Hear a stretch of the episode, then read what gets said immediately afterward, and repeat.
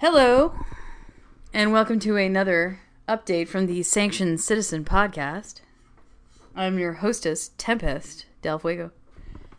I wanted to get back to the main window on the issue of vaccination passports, which have become a thing. So, I just wanted to spend some time on the 3,000 foot view from above with an eye towards the problem of the World Health Organization its relationship and reliance on the People's Republic of China, also known as the PRC, for COVID 19 governance and data, and the way the World Health Organization guidance is interpreted by the US government right now at the CDC.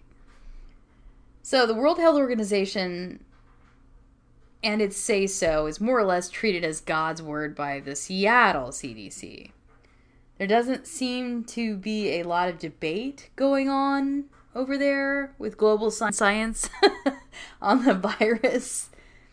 Um, so, if you discuss other science perspectives based on domestic rather than global health outcomes, non reliant on the People's Republic of China for disease intelligence, you probably won't get any guidance and most domestic debate on the issues of COVID 19 science are being pushed out to the margins. So it's remarkably obvious when the CDC has doctors with their nose in the World Health Organization tent from Sweden who provide verified, reproducible science results in tandem with emerging studies from other parts of the world, most recently Israel that are being ignored or worse, treated and trampled as bad science. So, last week, the Israeli government released a study with results that were gathered from over 700,000 participants on COVID 19. It verified the human immune response in recovery to the COVID 19 virus. It was 13 times more effective than any man made vaccination in the world marketplace. Okay. So it would make natural sense to exclude people who've already recovered from the virus from any kind of vaccination mandate. You know, roundups or co- corresponding housing limitations, lockdowns, which are now being re experienced worldwide due to the Delta variant. So, unfortunately, this is not natural sense. This is scientific governance handed down from the People's Republic of China, who is not known for the ability to let people be free or to be honest about science, the weather, or anything else. Which is why the CDC and US health authorities have given up on trying to get any kind of honest answers directly from the CCP about the origins of the virus. You know, they're labeling it officially as inconclusive, according to the news at Epoch Times, the PRC is not a willing participant in accountability means and measures from the rest of the world.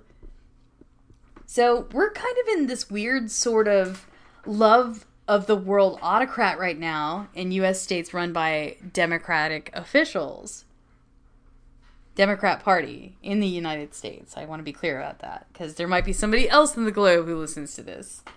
So, this bizarre romance with the suppression of national rights of people and of the normal operations of government in exchange for guidance from a repressive communist regime seems to be driven by the need to avoid an escalation of global trade war and of an actual hot war.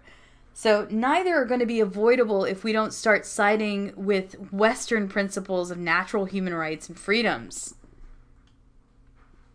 Why am I saying that?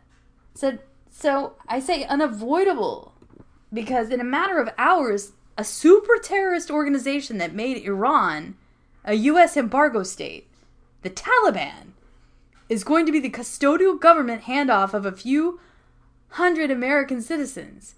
If any one of them dies at the crusading hands of jihadis, the crime of attempted right of return to the United States, then a new hot war with the United States will begin from Afghanistan.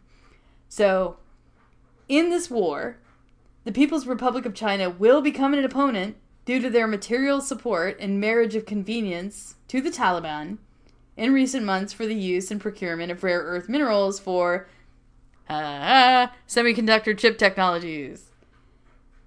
They have already passed, they meaning the PRC, have passed a tit for tat embargo law, anti embargo law, that counters any international embargo stemming from other international conflicts. More Americans marooned abroad in Chinese controlled or allied territory could be taken into CCP custody to be tortured, killed, or made casualty. While there are people chomping at the bit to start the embargo wars with China, it's become a point of sheer denialism for the market managers involved with Taiwan and other PRC investment royalties. The way that the PRC handles information in medicine has been an international detriment, and they have brought it upon themselves. At the moment, the French and UK governments are trying to control successive unrest from vaccination passport requirements to get food and normal supplies. The EU has also banned US travelers from going to Europe because the spread of the virus is virtually uncontrolled due to half measures with transient migration over the southern US border. There have been reports that up to 40% of the new hospitalization cases are actually migrants from the US southern border. To date, DHS Secretary Mayorkas ha- does not have a comprehensive contact tracing plan, a vaccination mandate, or a vaccination passport requirement for U.S. asylum seekers coming over the border with or without documentation. So, to be ultra clear and clean about this, if you seek asylum while in the United States, you do not have to comply with COVID law or Biden's mandate regulations. This is DHS and State Department policy right now. Unless it changes minutes after this broadcast, given right to cure, this is U.S. public policy. However, you, Joe Citizen, if you live in New York City or San Francisco or Washington State, are expected to comply with mask mandates, vaccination passport requirements to go eat at a restaurant. Uh, well, I have great news for you if you live in one of these states. Your best bet for local personal freedom is to become a US based asylum seeker. I certainly wouldn't ask you to take any medication that was unsafe or perform any policy that I wouldn't do myself. But of course, as a general rule, consult your family legal professional and also consult your doctor before advancing on the following course of action. so here's exactly what I'm doing. I'm in the process of applying for temporary medical asylum with the Swedish consulate. I procured antibody total results from a $250 blood study that I took in April of 2020, and it was contraband then. So, nearly contraband. No one could get a test, nobody could get into the hospital, nobody could get anything because everything was still locked down or quasi locked down. You could get out to see a few doctors. My doctor was fired. It was really tough to get medical care at that time, and it was bungled. It was a really tough situation, but I had to know the status of my infection. So once I got the results back, I knew that I had been over the disease. I had the disease, I was over the disease, which means that I have procured natural immunity to the COVID 19 virus. I have proof. So, I am in the process of applying for temporary medical asylum with the Swedish consulate. I am claiming violations of the first, sixth, and thirteenth articles of the UDHR on the basis that the local Washington state government under Governor Jay Inslee will not issue any administrative guidance to doctors, businesses, or healthcare providers regarding an artifact of valid recovery immunity to the COVID 19 disease. As I have engaged the process, I can rightfully claim that I am a U.S. asylum seeker and may rightfully turn away from locally instituted mandates of vaccination or vaccination passport requisites. there are at least two nation states that have recognized the medical immunity status of personal recovery from the COVID 19 disease Sweden and Israel. I requested temporary medical asylum to both. So, no one has asked me about this yet. So, if you're a reporter or a news organization, it's likely you could get an exclusive on this developing story as a creative re- approach to U.S. activism. Um, we already have the proof of outcomes that post flu immunity is a reprodu- reproducible science. We need a college of international doctors in adequate nation states, represented numbers to procure their own findings and publish those findings. Once those results are peer reviewed, the pandemic will end scientifically. In the interim, the administrative end of the pandemic can arrive sooner, nation by nation. Once a national government recognizes the science of a recovered COVID 19 immunity, they should protect the vulnerable with no known immunity with vaccination, allow the recovered population some artifact of wellness to release them back into the wild to live their functional lives on a doctor's notice. This is the way it should have gone. So, to end the clo- global pandemic, which is something that is going to have to happen, we're going to end a global pandemic. A few things have to happen. We have to invalidate PRC derived medical governance emanating from the World Health Organization, and we have to prove the immunological validity of a nation to overcome the medical outcomes of COVID 19 flu panel of disease. So, to invalidate the current PRC governance at the World Health Organization, you need a coalition of nations to galvanize around the immunology to COVID 19 and to vote to ouster the CCP run nation from the World Health Organization. You gotta kick them out.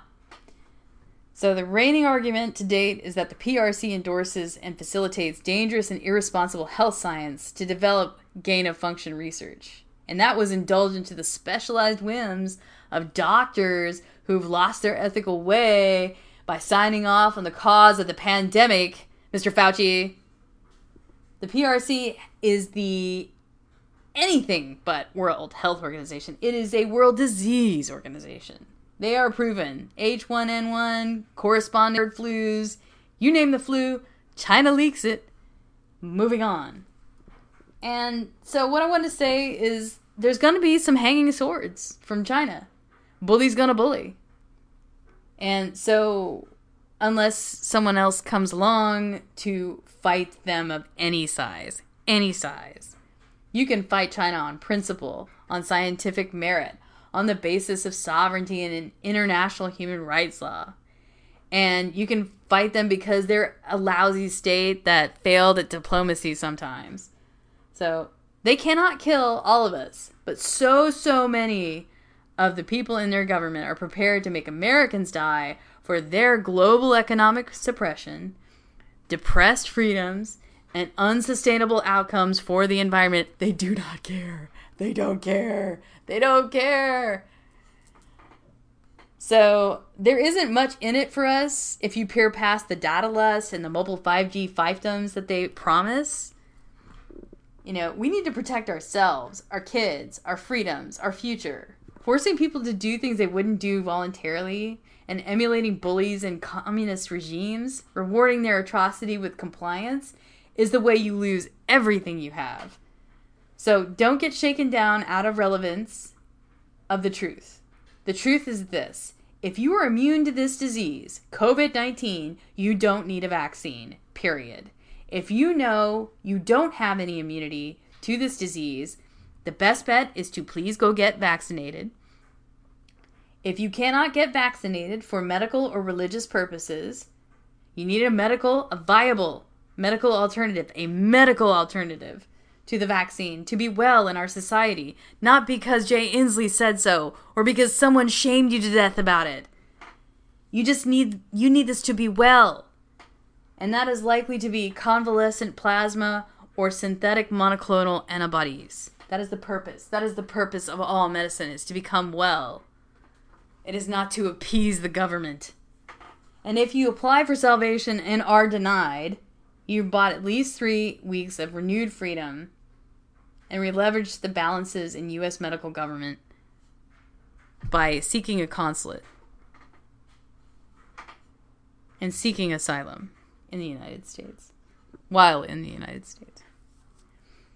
If people give you additional hell about this, you just quote the almighty Armin van Buuren. You can just say, You don't even know me. Why do you judge my life? And then you walk away because you shouldn't give them a choice, they won't give you one. This assertive PSA has been brought to you by your friend, Tempest Del Fuego, of the Sanctioned Citizen podcast. I am open for questions. Please be in touch.